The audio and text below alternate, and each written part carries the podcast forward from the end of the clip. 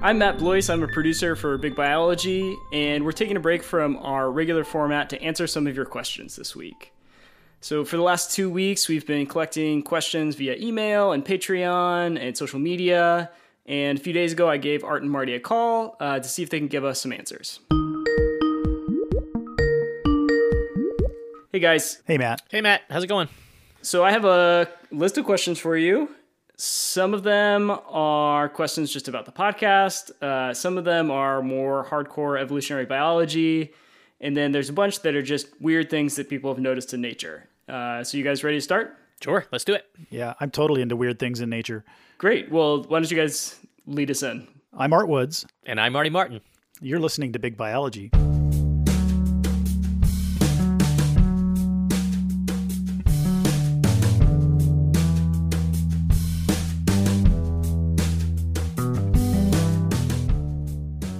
So the first question comes from Nat in Baltimore. He's a Patreon supporter, and he sent us this question via email. Hey guys, longtime listener, first time caller. It appears that in animals, some behaviors are inherited. I'm thinking of a bird species that builds a particular form of nest with specific materials, or a monarch butterfly that migrates and falls to a location that the individual has never been.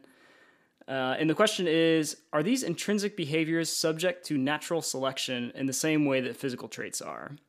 And then there's the follow-up question to that is, can the genes that determine inherited behaviors be identified, isolated, or even modified? Yeah, great question. Marty, do you want to take a shot at that? Um, sure. I guess I think we have to start now. That's, that is a great question. But um, if you heard one of our earlier episodes about genes not doing crap, we have a, a sort of subtle, nuanced way of, of how we want to that to tackle that piece. But um, right. just in terms of the intrinsic behavior subject to natural selection, I'll I'll start with that part, Art, um, if if that's okay. Yeah. Uh, yeah. Sure. I mean, there, there's nothing special about behavior as long as it has those hallmarks of, uh, you know, t- traits that matter in, a, in an evolutionary context, that some portion of the variation is heritable. And critically in this context, I think the, the biggest thing is that there is some variation.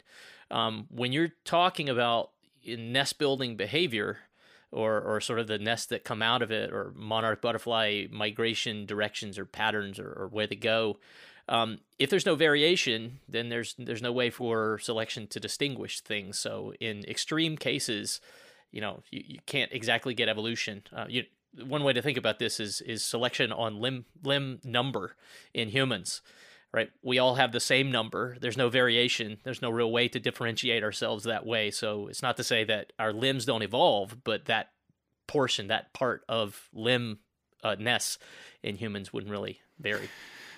Yeah, I, I agree with that, Marty. And I would add, you know, that I think one special thing about behavior is that, um, you know, it can be such a complicated process, right? I mean, there's this sort of elaborate n- neural system. Sometimes there's brains controlling that that neural system.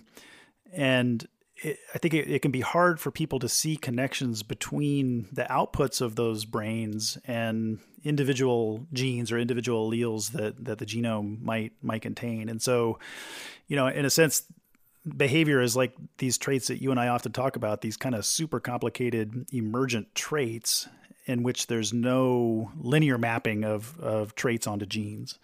Right. Yeah, exactly. You know, uh, Nat, I don't mean to put words in your mouth, but maybe some of the, the behaviors you're referring to are, are the instincts, and those are a little bit different. I think they're sometimes conceived to be simpler, or, to use Art's words, more more linear. Um, you know, a while ago, there was a very famous person named Lorenz who talked about fixed action patterns, and, you know, sort of particular stimuli will release a behavior, and the organisms will go right through the same old, same old, really no matter the context. And uh, the, the examples that were used is, you know, egg rolling behavior. If you take out an egg of, a, of the nest of a bird and you put it next to the nest, the same sort of behavioral strategy of putting it under the bill and rolling back into the nest will happen almost no matter what. But again, if that's the thing, if if that trait is invariant across populations, it's not something that natural selection will necessarily see.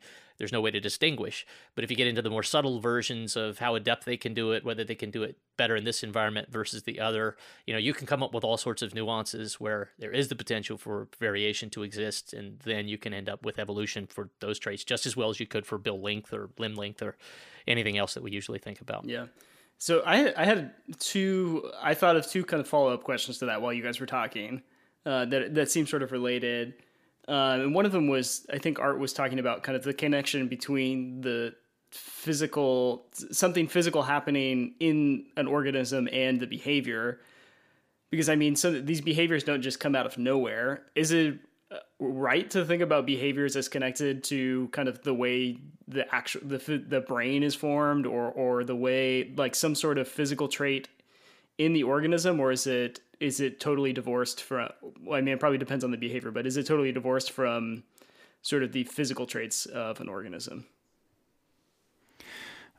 I mean, I, I think it's a, a great question, and, you know, not being a neurophysiologist myself, I'm just going to go out on that limb anyway and, and say, you know, um, I mean, I think all of behavior originates in the end from electrical and chemical events happening in the nervous system and in the body, and how those are sort of wired up together in, into the complicated neural nets that are, that are generating those behaviors. And so, yeah, you know, at that level, for sure, it all has a physical basis in the end. But I think, again, like the, you know, the interesting thing is, uh, how do you get uh, really complicated? How do you understand how those mechanisms influence really complicated systems like, like neural systems? Mm-hmm. So, do you, do you agree with that, Marty? Yeah, I think that that's true. It's one of those uh, sort of perspective that's so broad, it's not always so clear how you crack into the system, right? I mean, there's there's a big advantage in cases where we can identify that region of the genome that's responsible for the variation that we care about, because we can manipulate those systems, and we really can get to a different type of understanding for those sorts of traits than we can for others. It doesn't mean that more complex things aren't interesting. It doesn't mean we shouldn't continue to try, but there are advantages. And actually, um, Art, you know, a while ago, um, and maybe still in the future, we, we'd had some... We'd uh, hope to talk to, to Hopi Hoekstra about mm-hmm. work that she's done about a particular behavior, um, the building of, of burrows in a in a mouse.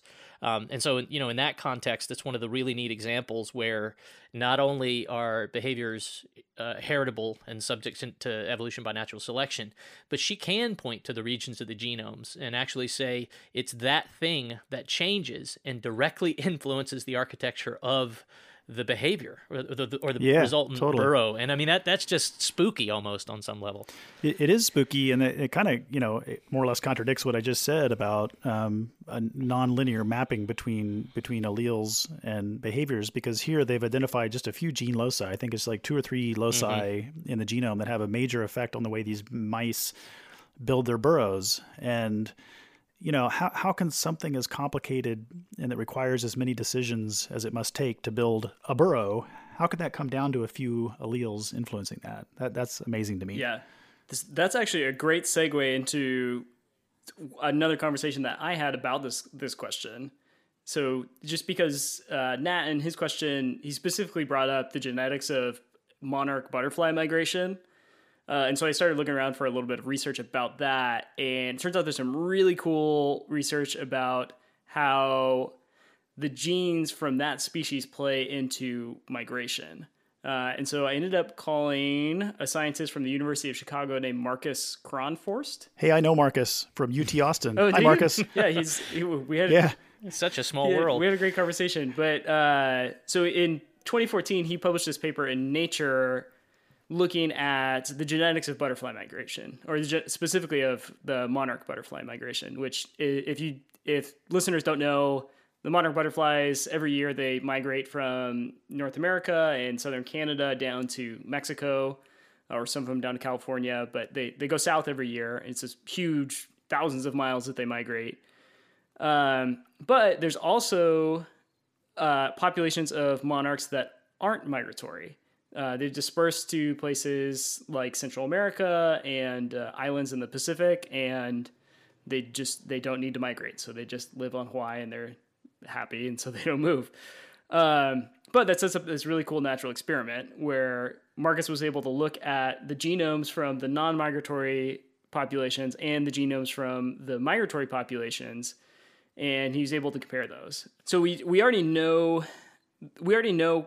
basically the how the monarchs are able to navigate. They have this sun compass, which is able to help them orient themselves. And they, there's some uh, molecular mechanisms that give them sort of a circadian clock that helps them navigate too. And so that sort of gives us the how.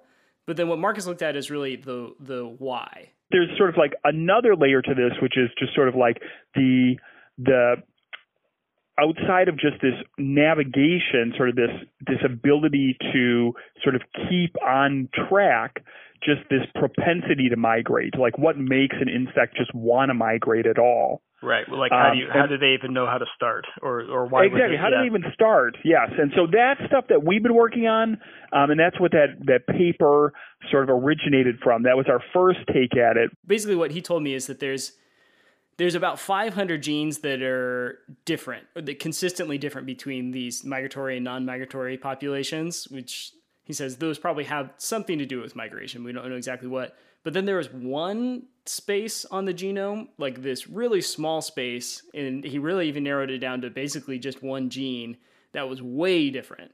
So that indicates to us that we don't know how it plays into migration, but it's a pretty good signature that there's something about this, that when you're migratory, you need one version of this in your genome, and when you're non-migratory, you need a different version of this in the genome. I see your face, Marty. I don't want to pick on this too much because I haven't read the paper, but um, there's a lot of research like this, and it's the same story. I mean, just because you have an association between genetic variation and large-scale phenotyping, typic variation, unless the study is so well designed, I mean, insanely well designed, and these are very difficult sorts of things to do, to point at causality. I mean, probably in the context of this study design, you can't know that because there was no manipulation. But even in terms of the function to phenotype type things, are a little bit difficult. Well, that's, uh, yeah, Matt, do you know what the gene is? That'll help yes. a whole lot. Yeah, it's so this gene was related to collagen. And a lot of the, that, that particular gene was related to collagen. And so basically his idea was it's related to the, he connected that to the morphology part because it's related to muscle function and how, how the insect is actually able to fly.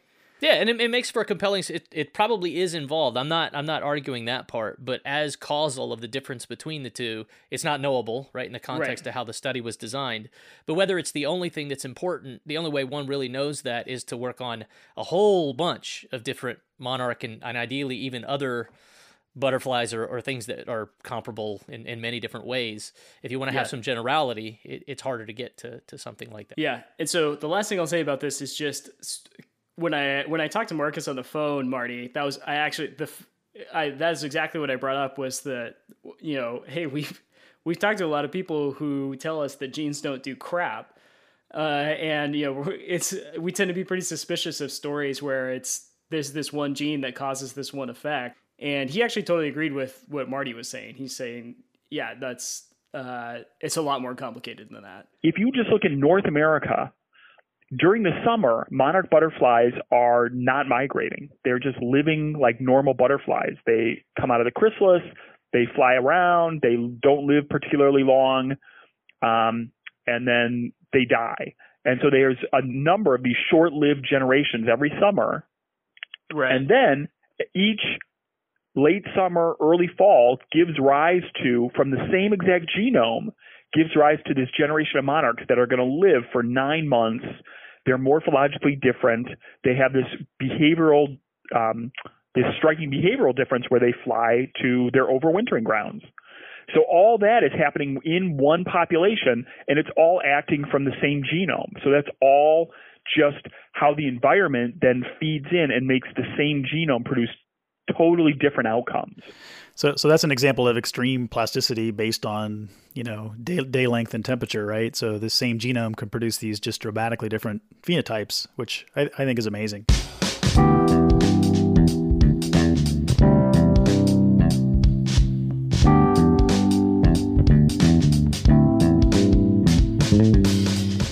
So the next question we have is from Kelsey in Camarillo, California. And this is what she had to ask about her dog. Hi, my name is Kelsey, and I have a question for you guys. So I was looking at my dog earlier today, and I noticed that she looks more like a coyote than a wolf.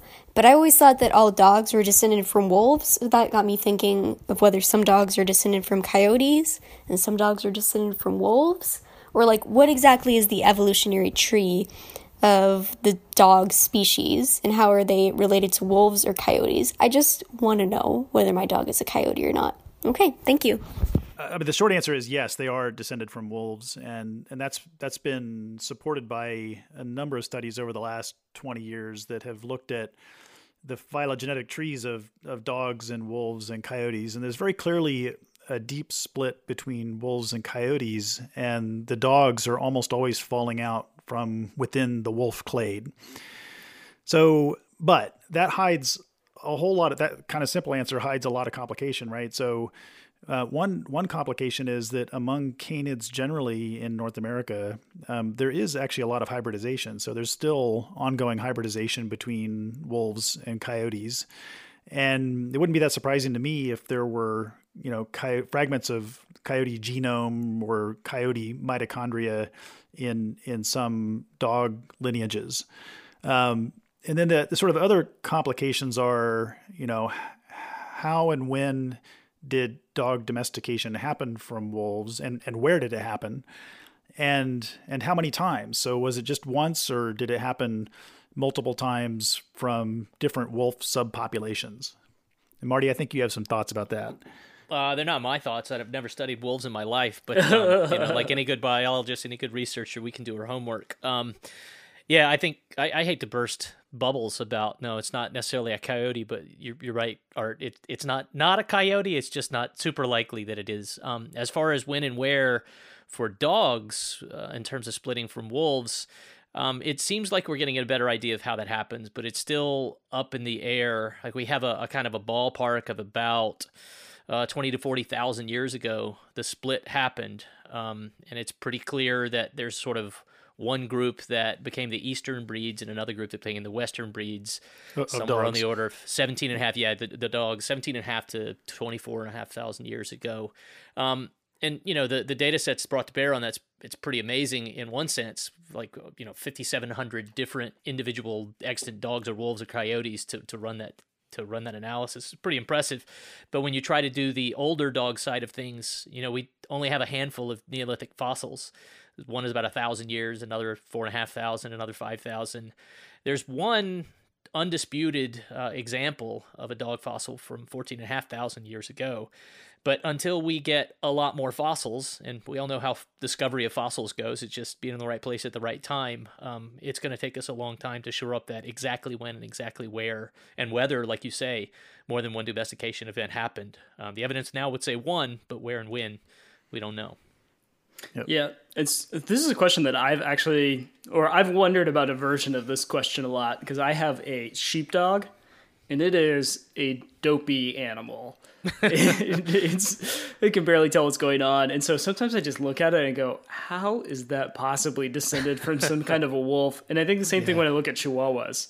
So I mean, that would yeah. that would be my follow up question, like, how do you get a sheepdog or a Chihuahua from from Well, domestication's oh, an, an amazing thing, right? Um, Darwin wrote a whole bunch uh, about the artificial selection in general. Um, so, yeah, if you can produce mastiffs and chihuahuas from the same wolf genomic background, that's pretty amazing. And actually, I, we just bring this up so much, but the whole genes don't do crap perspective, uh, the the amount of latent variation that exists in the wolf genome to be able to produce such phenotypic diversity, it's it's amazing. Um, but the whole process of domestication is pretty cool in the sense that many times when that clock's run forward, you end up with similar endpoints, right? So in other words, when you take something that's like a wolf and you turn it into something that's amenable to us for pets or for food or for whatever it might be, when it's a vertebrate, the outcomes often are fairly similar. Um, you know, it's probably a good topic for a future episode because there's so much to talk about. But, um, you know, the ears change. They become a little bit more droopy. The, the structure of the face changes, the physiology, especially in, return, in terms of responding to stressors. There's over and over this sort of recurrent evolution of this almost human amenable phenotype right. that shows up. And it's it's pretty amazing that that happens really without any direct intention for it to be that way. It's just sort of what the genome, quote unquote, decides to become over the course of years of selection. Right. Yeah, Marty, we got to get somebody on to talk about this, uh, the Russian fox farm yeah, the silver, experiment. Yeah, the silver fox so, dogs. Yeah, that's amazing. Um, you know, listeners may know about this, but there's been this long-term uh, experimental evolution uh, project that's been focused on silver foxes in, in Russia, and they've been selecting on them for tameness.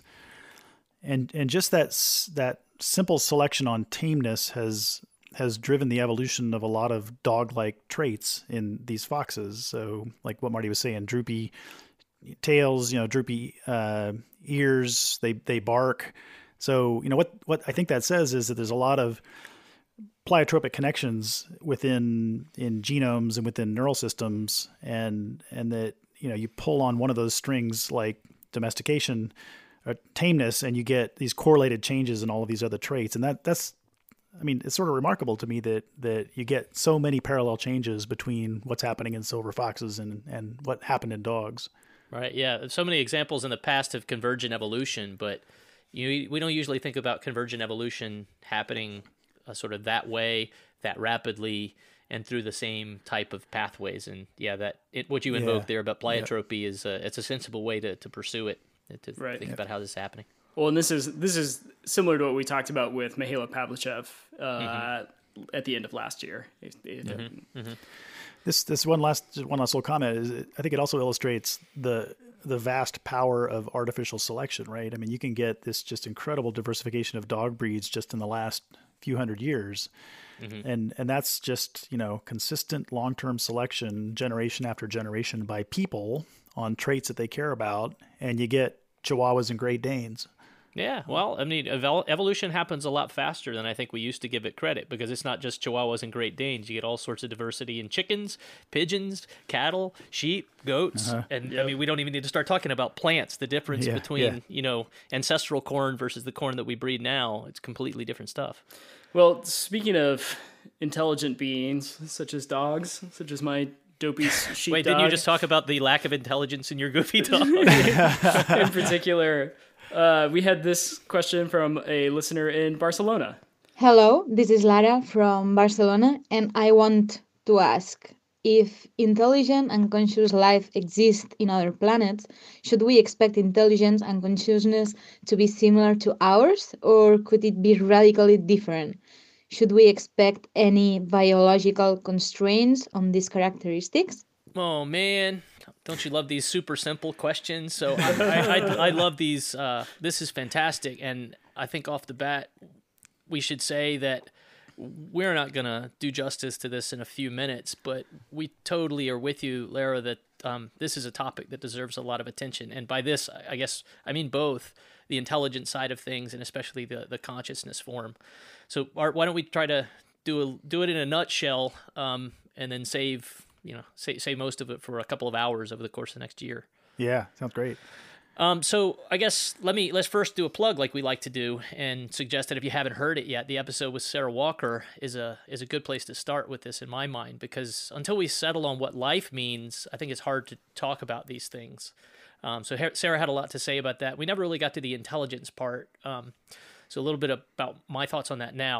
Um, You know, there, there's so much contingency in the history of the evolution of life on Earth that I think people have, and one could make arguments that it's unlikely that everywhere intelligence would happen. If we played the clock forward again, we get a completely different outcome in terms of the species that exist, and uh, a lot of them wouldn't wouldn't have intelligence. Just how they how they've evolved may preclude it in some way. Um, you know, interestingly, I talk about this in classes that I teach. There's not a lot of evidence in humans that intelligence is adaptive in the sense that populations differ, that we have really good systematic examples of how populations differ one from the other in terms of their intelligence and what it's meant to their fitness. You could but, be... But Marty, let, let me interrupt here. I mean, you know, it seems like you could argue that, for example, that the brain, our large brains are so energetically expensive that there's no way something like that would have evolved without some offsetting benefit. Yeah, right? I'm not saying that it's not benefit uh, beneficial, but actual evidence that, you know, the difference between this population going on to, to you know, seed an entire continent versus another one, really clear evidence, because it's hard to come by, really clear evidence isn't so much there. And even in other species, at the level of individuals within a population, we don't have great evidence that intelligence in the in the sense that we think about it for, for humans, we tend to emphasize it for humans. It's right. adaptive, partly because we don't have equivalent intelligence to compare in the first place. Or or it's hard just to assign a value to that intelligence for any, yeah, you know, any population yeah. of any any species either, right? So right, what you know right. what is a relatively intelligent dolphin compared to a not intelligent dolphin? Yeah, it's not. I uh, mean, people have had difficulties forever doing that, and this is something we'll we'll touch on in one of our soon to come episodes with Janet Mann on cetacean intelligence. Um, but yeah, I mean, my my point is that the intuition that uh, intelligence is is a special human adaptation at some level that is true. But the details by which that came to be that'll help us make some predictions about the, the commonness of intelligence in the universe, it's not so straightforward, I, I, I think is, is all I wanted to say. It's not that it isn't an adaptation, um, but the details by which it worked as an adaptation, we don't have. And if we don't have that, it's hard to extrapolate to other places. Yeah. So I have an important question here. Uh, who's more intelligent, Art or Marty? Oh, that's, that's an easy one. That's I think Matt one. wins. what, what was your dog again? The goofy dog? Uh, Lucy. Lucy, Lucy, the most intelligent creature on the planet. There we go. Yeah. There we go. So, so, but, but I want to weigh in here because I feel like, Marty, you took a very sort of, you know, applying mechanistic evolutionary theory to this idea, but I think you could also just sort of step back and and take a more like statistical view of all of this, and and it kind of comes down to the same thought process of like, is there life elsewhere in the universe? And that's a statistical argument, right? It's like there's so many trillions of stars out there and some fraction of them have habitable planets and some fraction of those have life on them and, you know, probably have life on them. And you go through that process and I guess, and maybe this is just my own naive optimism, but I feel like if if there are other planets out there with life on them, And and I guess, you know, at some level, how could there not be given how many planets are out there, that some of them must harbor uh, what we would potentially call intelligent life. I don't know. It would be amazing to me if if those didn't exist. But the, the thing is, my amazement will never be satisfied or refuted because we'll never know, right? The universe is just is just too vast, and the distances to all of these planets are are too great for information ever to travel between them. And so at some level, I think this is going to remain a statistical argument probably till the end of our time. Well, okay, so you are much more of an optimist, I think, than I am, because I can't attribute a probability to something that's only happened once, right? I mean, we only have the origination of human-like intelligence a single well, time as far as we know, know in the universe. One time. Right, so it's it's really hard to use that to extrapolate commonness.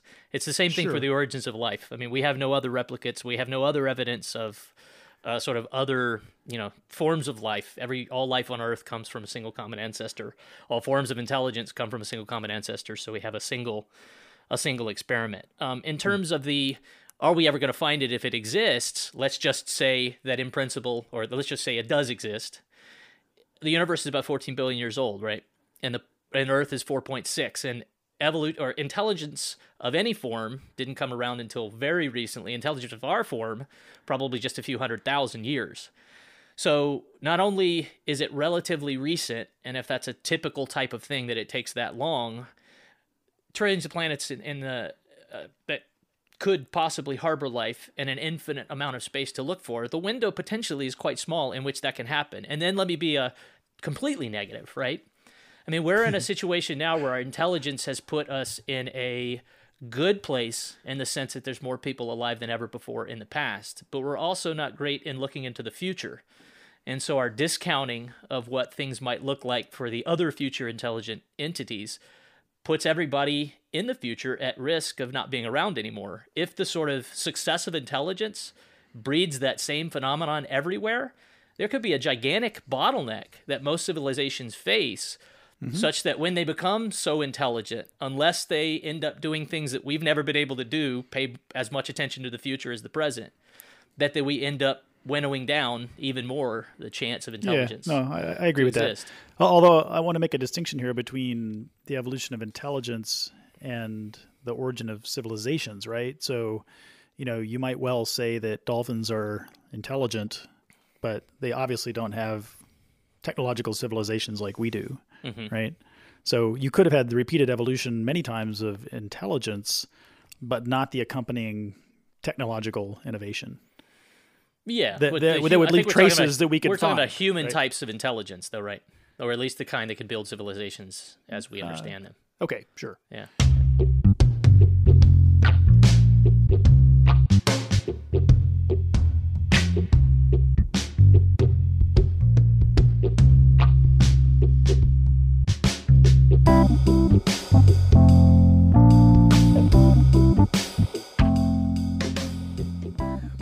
This is the Butterfly Show. You're listening to Big Butterfly.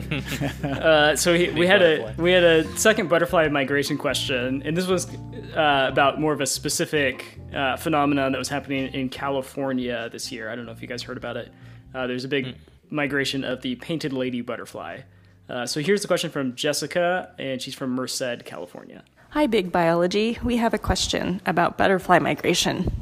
In California, there was this recent painted uh, lady butterfly migration, and we were wondering whether that migration was accomplished by a single individual moving from south to north, or if it was successive generations um, where they breed and then the um, young individuals then take the next jump in the mig- uh, migration pathway. Thanks. Yeah, great, great question. And I'll just say that, um, you know, paint, painted ladies are often confused with monarchs, and they look sort of superficially similar, but they're they're not. They're they're different, very different butterflies.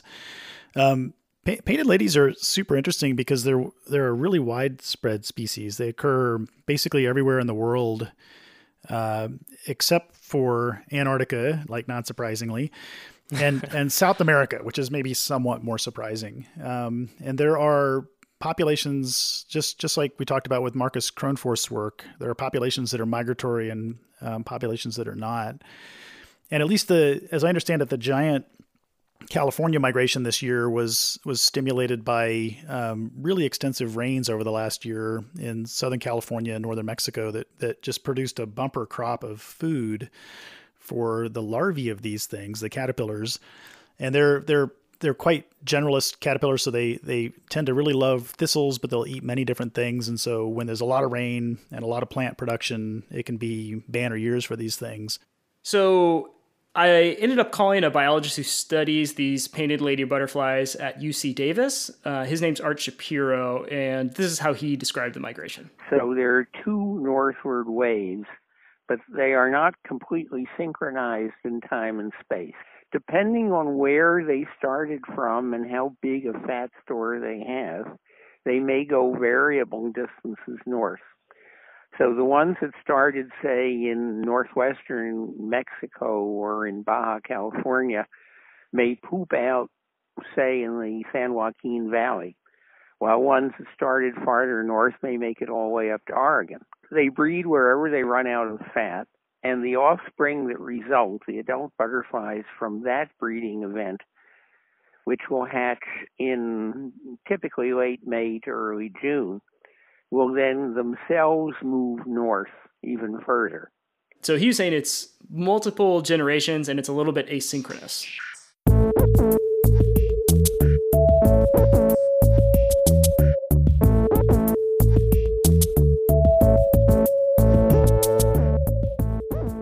Uh, important question. Have either of you been bitten by, what's the most venomous thing that either of you have been bitten or stung by? Just out of curiosity. Mm, uh, wasps. Many yeah, many different uh, wasps, yellow jackets, yeah. yeah, all sorts of things. I've been bitten by snakes, but not venomous snakes, uh, which is good. Well, how about how about a really cool, stupid story? Those always go well. So, yeah. you know, I used to yeah. work in Panama. I used to work in Panama where the Eciton burchelli, the army ants, are. And, you know, the the... the neotropical army ants are super cool because if you protect yourself, meaning you wear long pants, you put duct tape around your legs, you can stand at the front of a swarm and they'll all run up you and some of them will bite, but they never really, it's never really all that big of a deal. And so eventually the, the wavefront passes and they all climb down your legs and go away. And it's a cool experience because all the ant birds are going nuts and the insects are running away and you're right there in the middle of the chaos. So having done that several times as a, a graduate student, uh, like twenty ten, I'm in the field in Kenya with a couple of my graduate students walking around in a park that I'm not remembering. And so we came up on the front of the old world army ants, and I don't remember the, the genus. Um, it doesn't really matter all that much. But let's just say they are not as friendly to interlopers as um, the neotropical army. You made the mistake of just standing there in the middle of them? I made the mistake of standing there, and oh my gosh. I mean, I got out before it was really all that bad, and moron that I am, I'm actually allergic to insect stings, so it really wasn't that bad. But uh, yeah, the, I, I'm not going to do anything like that again. I, I think this proves your mor- moronitude. Yes, it does. It does. We didn't really need more evidence. We definitely did need evidence there. Uh, so I asked because we got a question from Jay, who's in Wisconsin, and his question was just, if somebody gets bit by a venomous creature, how does antivenom work? Yeah. You want me to take a shot at that, Marty? Yeah, go ahead, Art. Yeah. So so antivenom, generally, those are antibodies that are produced to, to venom. So, you know, these are a, a fundamental part of the the vertebrate immune system, and they're basically like little kind of sticky notes for the immune system that bind on to uh, bad actors inside the body and alert the immune system that those need to be destroyed. And so what, what antivenoms are, are uh, ba- basically sets of antibodies that are produced by other animals when people inject them with small amounts of venom. So you might um, inject, say, rabbits with small doses of venom, get them to produce antibodies of their own, and then you can isolate those antibodies from the rabbit blood and then use them to inject into a, a person who's been bit. And then what those antibodies do is travel throughout the body, bind to the venom uh, proteins. And what I didn't say is that the the sort of worst parts of the venom are usually proteins that interact with uh, our own cell membranes and with ion channels on on those cell membranes. So if you can interfere with the action of those venom proteins, then they can no longer, uh, uh, you know, do their bad actions on our cell membranes. Right. Yeah. I mean, there's not much to add, Art, that nailed the majority of the pieces. Um, in, in case anybody is worried about this or working in a job or a place where venom is, uh, antivenoms are especially necessary, this is not the type of thing like a vaccine where you take once and you're protected forever. Right, the antibodies eventually will degrade if used right. to protect you against one bite. And so if you're bitten again, you have no protection likely. You're going to have to get another antivenom shot to be able to protect yourself. And it, it likewise, it's not going to cure or stop the damage. It's going to keep things from getting worse. But whatever venoms uh, the venoms have done, um, that that's all sort of going to going to be there, that initial damage.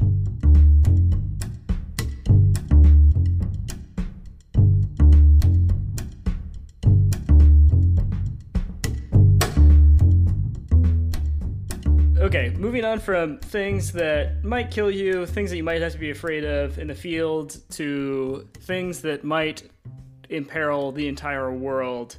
Uh, we have this question from James. He's a Patreon supporter in Maidenhead, U K. Uh, and, and so he sent us this question on Patreon. And he says, I have a question about the perils of synthetic biology. In your opinion, how close are we to a curious teenager in a garage being able to make a designer virus? Are the issues of existential threat thought about within the biological community? And if so, what is being done to reduce risk for both current and future technologies? That's a big one. Um, how many times have we done it so far? Let's do that on another episode. Uh, I think I'm gonna I'm gonna have to say that now, Art. I, I don't know how you feel, but um, this is a really cool and practically important topic that I think we need to spend a bunch more time on. My short answer would be, it's definitely not as easy as it's often made out by Hollywood to be. Um, I work on viruses as as part of my lab's research, and um, you know, a a lot of viruses are incredibly wimpy if they sit out on a surface and get exposed to any U V or other environmental uh, perturbations for any period of time. They just sort of become inviable. Um, remember, most viruses have to replicate by getting inside of some host cell. They're, they're just such simple things that they can't make copies of themselves without help. So it's not as if you can just, you know, breed them and have them lie around on the counter and use them anytime you want. If you do want to generate versions of them to be able to use, you have to have expensive and complicated, you know, culturing equipment and a lot of patience and, and often training to be able to keep that stuff going. Um, and in the end, it's probably going to be the case that anything that's ever weaponized, as has always been the case in the past, is something that we change from what's already there. So the chance of inventing from scratch some de novo superbug that's never existed before, probably not. I mean, the smartest people, best funded people in the world aren't able to generate life that doesn't have some sort of ancestor that evolved on the planet, right? They're always playing around, manipulating something that already exists. So we're not going to gen- generate anybody. Nobody's going to generate any- anything de novo, at least as far as the technology we have right now. And the difficulties of of doing it in general probably means it's not much that we have to worry about uh, for a while.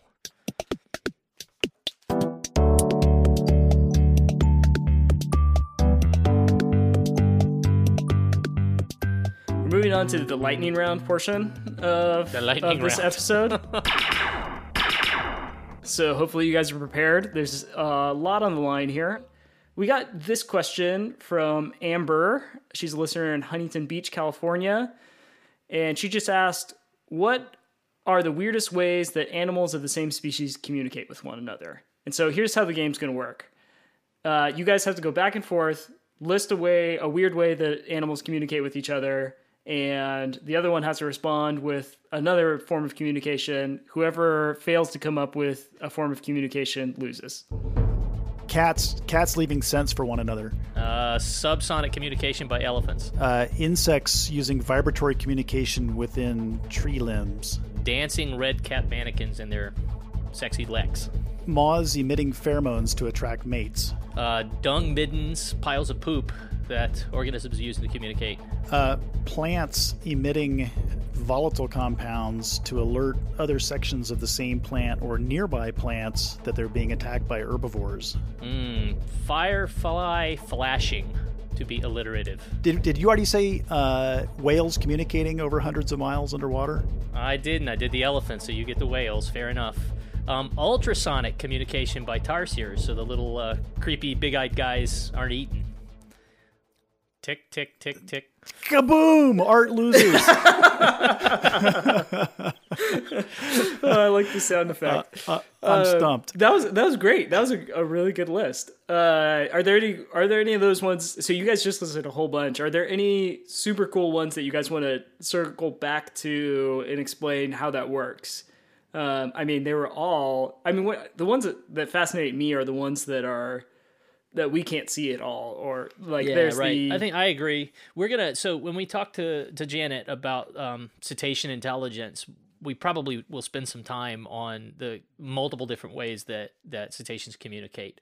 So it'll be the long distance stuff, but it'll also be you know uh, dolphins have names for each other. There's some there's some really cool pieces there, but it's all that that same type of thing that you're talking about, Matt. Either we can't interpret it, or it's operating at a different wavelength, or you know even a different modality. Yeah. Than humans. Yeah. Well, like in. the one the of the ones that's fascinating to me is the way plants can communicate, and I mean it's just mm-hmm. is something that you know I think it's uh, sort of on an intuitive level that almost doesn't seem like communication, but there's I mean there's something happening there. Yeah, and you know one one sort of plant thing. So so we were focusing this lightning round on on individuals within a species communicating with one another, but there's really cool stuff about um, other individuals listening in, individuals from other species listening in on those conversations and and exploiting them. And one that I know about and that uh, worked a little bit on in my lab is insects that pay attention to changes in volatile compounds put off by plants when they're attacked by herbivores. And in particular, there are parasitic flies and parasitic wasps that appear to use those changes in the plant bouquets in order to find their, their herbivore victims on, on the plant. So pretty, pretty awesome. That's amazingly cool. Yeah. Calling yeah. in the troops of another species. Yep. That's really yep. neat.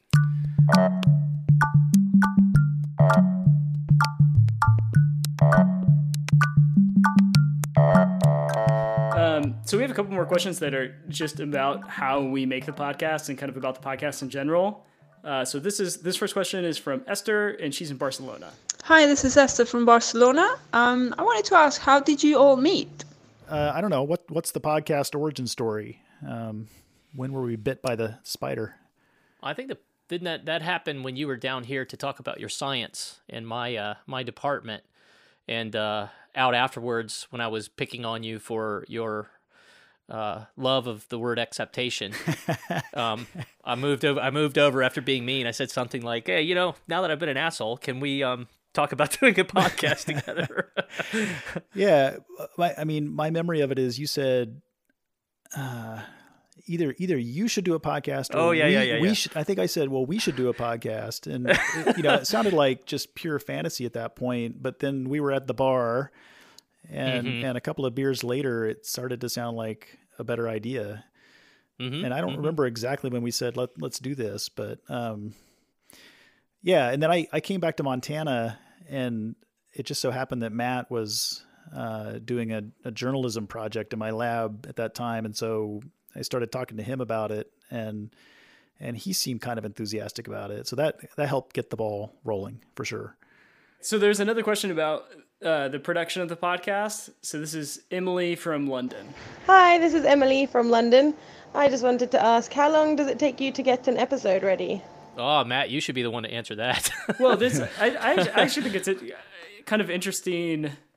I think there's a couple different ways you could answer it because, I mean, on some sense, the answer is two weeks because that's how often we put out a podcast. But there's just a lot that goes into it beforehand. I mean, like you guys have said before, you spend a lot of time thinking about which scientists you want to talk to on the podcast, and you spend a lot of time reading through their papers and getting to know their research really well, um, and just getting the logistics of setting up that interview with, I mean, sometimes with people who are uh, in other parts of the world. Well, and at one point, Marty was in Australia, and so it could be quite an intercontinental affair, depending on who we're interviewing. Um, yeah, that's the wonders of the internet now. We yeah. can relatively low-tech uh, do things from across the world. Yeah, and it feels like we've we've sort of gradually gotten the wheels greased over the last couple mm-hmm. of years, right? So, you know, when we first started doing this, it was agonizing to to do all, all the parts, really. It was agonizing yeah. to yeah. get prepared. It was like, you know, a kind of big event to do the interview. And, you know, those those are still big events, but Um, we've done it enough now that it doesn't, you know, doesn't sort of knock you sideways like it did at, at the beginning. So it's getting a lot faster, but it's still, you know, every two weeks, I guess, feels to me like on the edge of sustainable because there's a lot that has to happen uh, right. to make to make that happen. But I think that it's always going to be hard for us to get any faster because my favorite thing about doing this is the is the energy and time that we put into it. You know, it is reading a whole book or it's reading a big batch of papers and thinking a bunch about that and taking an enormous number of notes because a lot of what we talk about is, I mean, honestly, Art, I don't know how you feel, but honestly, pretty much at the margins, if not totally off my page. Mm-hmm. So yeah, we really got to learn a lot. Prep. Yeah, exactly. And then after after we read it for ourselves, you and I usually have, you know, an hour or so offline of discussion about what we like, what we didn't understand, what we want to highlight, those types of things. And so all that happens over the course of many, many hours before we ever even talk to one of the guests. And then, depending on the complexity and the jargon and everything, that's where Matt has to take over and, and, and surf through all of that heavy-duty yeah, yeah, stuff. Yeah, yeah. yeah. So hopefully he's, we he's keep the out. magician at sort of smoothing that stuff yeah. out. Yeah. Uh, yeah. Okay, so uh, we had another question, the not directly about biology, but I, I think it, it is appropriate for our podcast. Uh, this is coming from Jana, who's in uh, Missoula, Montana, and she had this question about science communication. You sometimes have science writers and science journalists as guests. What's your personal experience been like when a reporter is interviewing you? Can you provide any tips to scientists on how to give a good interview? Can you provide any tips to journalists on how to conduct a good interview and write a good piece? Have you seen your own work misreported? How did you handle that situation? Well, I'll take that. I'll take the first part about, um, you know, the, the experiences. Yeah, I've been interviewed a bunch about various different parts of my research, and most of the time I'm super impressed by how the journalists do it. I mean, Matt, you you know, you're an example of that. We give you about the hardest things we could possibly come up with that a lot of pro biologists would struggle, and somehow you come through with a with a really good script. So that always impresses me um, a bunch. It's not to say that that sometimes people don't miss some pieces, but the, that second part of the four-part question, I think, was something to the effect of how did the scientist answer better? And I think that sometimes when it doesn't it doesn't hit or whatever you think as a scientist you've talked to with a journalist, it doesn't show up in the written form or, or however they choose to summarize it. It's often because we don't communicate it really well. Um, it's really hard to be a, a science communicator and a scientist because they, they're not quite the same thing. Um, I'd like to believe that I've learned a little bit about how to do that over the course of, of this exercise. And, and you've been telling Art and I that we're much better now than we were at the beginning. So that's a good thing. Um, but I think that in terms of advice for other people to doing it, what I would suggest is that anytime you answer a question, the first thing that should be in your brain is not, oh, it's exciting that a journalist wants to talk to me, or, oh, I just can't wait to get this out and I want to make sure that I hit it all for my science colleagues. I think the first thing has to be, how do I say it in a way that everybody that cares to listen to it can understand? And yeah, that's going to often mean that you're leaving out what to the pros will be really critical, but you know, you've, you've already published the paper or done the work, and it's sort of shown up in that place where it's been vetted by the pros. So it's your sort of chance to reach that broader audience, and, and oftentimes that broader audience is just going to be another bunch of scientists that don't do exactly what you do, and they too are going to struggle if it's a really convoluted, complicated, jargon-rich answer. So sim simple is good. I think that's kind of what the, yeah, the journalists yeah. often ask for anyway, right? Right. Yeah. yeah. I, I agree with that, and I think I think you know what I might add is that, um, and maybe Marty's alluding to this, but it's it's good to sort of step outside whatever your your sort of restricted study is is looking at, or whatever kind of core group of concepts that your lab is studying, and sort of think more broadly about, you know, why why should anybody care about this, and and what what's the big picture on why why we did this work. Um, and you know, you don't want to overstretch, right? I think I think that's also a danger, is that people sort of grab for too much significance for what they're doing, and so, you know, as a scientist, you have to be humble, obviously, about, about what you know and what you can influence and, and what you can say. But, mm-hmm. but just having that sort of broader perspective is good.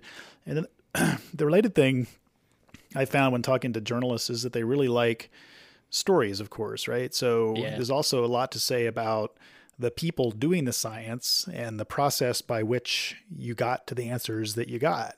Uh, I, I've been to, been to Antarctica to study, uh, giant sea spiders uh, for for a variety of reasons, and reporters seem to really like just the the idea of adventuring to the ends of the earth and and doing a crazy thing mm. to get at some science that they may or may not care about, but it's, you know, it's partly about just the the human effort of going to get these answers. Yeah, right. Can I can I just add one more thing, Matt? Um, I sort of consciously, I think I told you this, Art. I've sort of consciously um, started to try to be more of an entertainer too. I think I wanted to do that at some point in the earlier part of my life. Um, as a carny. And in science, as, as a, a carny, right. It was always there. Um, I, we're we're not told not to be entertainers, and it's starting to change. It's been changing quite a bit um, recently, but but it used to be seen as if efforts to entertain, which often fall flat, and I'm not saying that I'm a good entertainer, I'm just saying that I'm trying, um, but, but you were not supposed to entertain, because if something was entertaining, you know, it just it's must not also be yeah, bad it's, science, it's, right? And it doesn't have to be that way. And I finally came around to, well, damn it, if I can make things informative and also people have a good time, I think that's what I want to go for. Yeah. So I think that to the extent that you feel comfortable doing it and you can do it, or you're just willing to try, I think keep it in your head, saying things in an entertaining way, you're probably going to keep people engaged. And that's maybe one of the most important steps to getting them to understand what's going on in the first place, at least to the point. When I've given professional seminars um, in the last year, since we've been doing this podcast, I really do try to make them more entertaining than it used to be. And I do get a lot more questions than I used to get in the mm-hmm. past. You can see that two ways, that I'm being incoherent and people need to ask questions, or that they're more engaged and more interested. And, you know, there's things that they want to know now that they zoned out and fell asleep before. Yeah. Um, great. So this is going to be the last question. And this question comes from Nikki, and she's in Laguna Beach, California. And she had a question about bringing back animals from the dead. If you could bring back one extinct species, Jurassic Park style, what would it be? Which maybe maybe the place to start there is, would you even want to bring something back? I mean, that, that's probably the okay. Okay. To start, well, whoa. So so there's should, that. Should we bring something back? Now there's a topic for an entire Big Biology yeah, episode, and I yeah. think we should do rewilding. That. Rewilding. Um, yeah. But, you know, for me, this is a no-brainer. I would bring back Meganeura, the really giant dragonflies that lived in the Carboniferous three hundred years ago. And these are things that had wingspans that are on the order of, like, you know, thirty inches. This is just because it's cool? Uh, no, because I think you could actually answer a lot of really interesting questions about hmm. um, the evolution of body size, which has been one of my obsessions over the last fifteen years. So these, mm. these would be by far the biggest insects that, you know, any biologist would ever get their hands on. And you can answer a lot of really basic questions about, you know, what does it take morphologically and neurally and physiologically to evolve, you know, a giant, giant body size as, as an insect? And, and are there constraints on just physical constraints on the evolution of such large sizes um, based on conditions in the world today? Well, that's so good. And I feel bad about my choices because I don't have really good science reasons for it. I just have. I like, I like, I want to see Styracosaurus because it was my favorite dinosaur when I was little. And I mean, who doesn't want to see the Moa, the big terror birds, or oh, yeah. Glyptodon? You guys know what a Glyptodon is, right? Those have the big bony tails. Is that right? No, it's Ankylosaurus. The, the oh. Glyptodon's a, is an extinct mammal. So oh, it's right, it's a right. giant, it's that giant armadillo. Oh, right? right. That monstrous sort of thing that, oh gosh, what what's a good frame of reference for its size? It's like a, a small V W Beetle, right? But an armadillo. It's an absolutely amazing thing. It's also one of the, the big the discoveries, one of them that made Darwin a famous naturalist, which we don't need to go into now, but it sort of has has a charm for me in a couple of different ways. Yeah, um, yeah, but but no, for no great reasons, just, just because just because they're cool. They're cool. Well, what about that would be it? And and I mean, I know you guys said that this is kind of the the question for another episode, but uh, just because we're we're on the topic right now, I mean, like, what are some of the reasons that people? Because I know this is this is an idea that people are really thinking about and really thinking about whether this is something we should yeah. or shouldn't do. So I guess, could you briefly talk about like, what are some of the reasons that people want to do this? And what are some of the reasons that people really don't want to do this? Well, well, so you would go ahead, Art. I, I guess I would just say that the reasons to do it are, you know, scientific curiosity. And so we can learn about those organisms, A, and, and, and B would be, you know, some of these organisms that people are talking about bringing back are things that humans probably drove extinct in the first place, right? So like woolly mammoths. Um, I think, you know, from a conservation point of view, you possibly could make the argument that because we drove them extinct, then we also have a responsibility to bring them back if we can. But there's a lot of equally valid reasons not to do that. And I don't know, do you want to talk about those, Marty?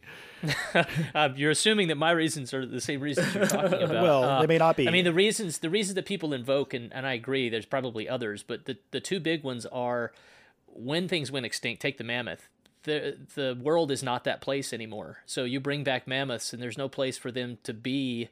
That's like, well, almost no place for them to be where they used to be, at least in the places where we extirpated them. There's not a whole lot of people living there now.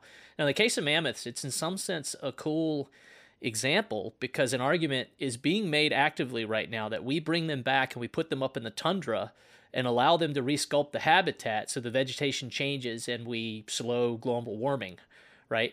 Okay, I mean, you know, that sounds noble, but I think we all appreciate the sort of generation time of a mammoth and the, the infeasibility of generating sufficient mammoths to be able to solve the problem that way. There's so many other ways that we could do it that I think it's what you said, Art. It's this kind of mixed obligation of we made it extinct and it's a scientific curiosity. Can we do it?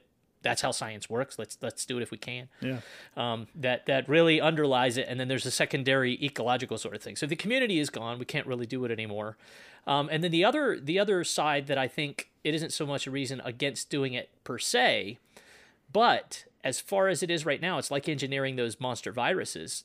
It's impossible to sort of bring one of these back, totally reincarnate one of these organisms without any help, right? So if we're going to bring back a mammoth, we're going to use some cell from an extant, from a living elephant to be able to blend in whatever mammoth D N A that we can get to do that. There are no mammoths around anymore for us to be able to harvest eggs and, and do it that way. So anything we bring back is going to be some sort of a hybrid thing, not the thing that went extinct in the first place.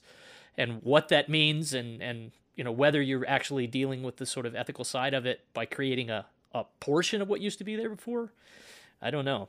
You know, here's one thing I've never heard said, but would we also have to bring back the mammoth microbiome? And if you know, we couldn't we couldn't do that, would it not truly be a mammoth in the way that mammoths lived twenty thousand years ago? Completely, yeah. It works that uh, way for everything. So, you know, there's plenty of other species that would have gone extinct, some of which, like the microbiome, we won't even know about.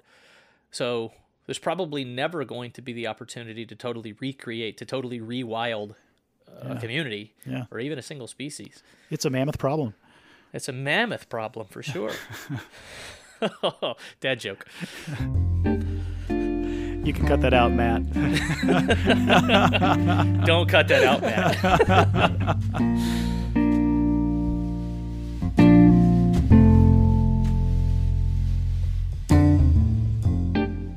Thanks to everyone who submitted a question. It's always great to hear from listeners. Next month, we're going back to our regular format, but we'd still love to hear from you.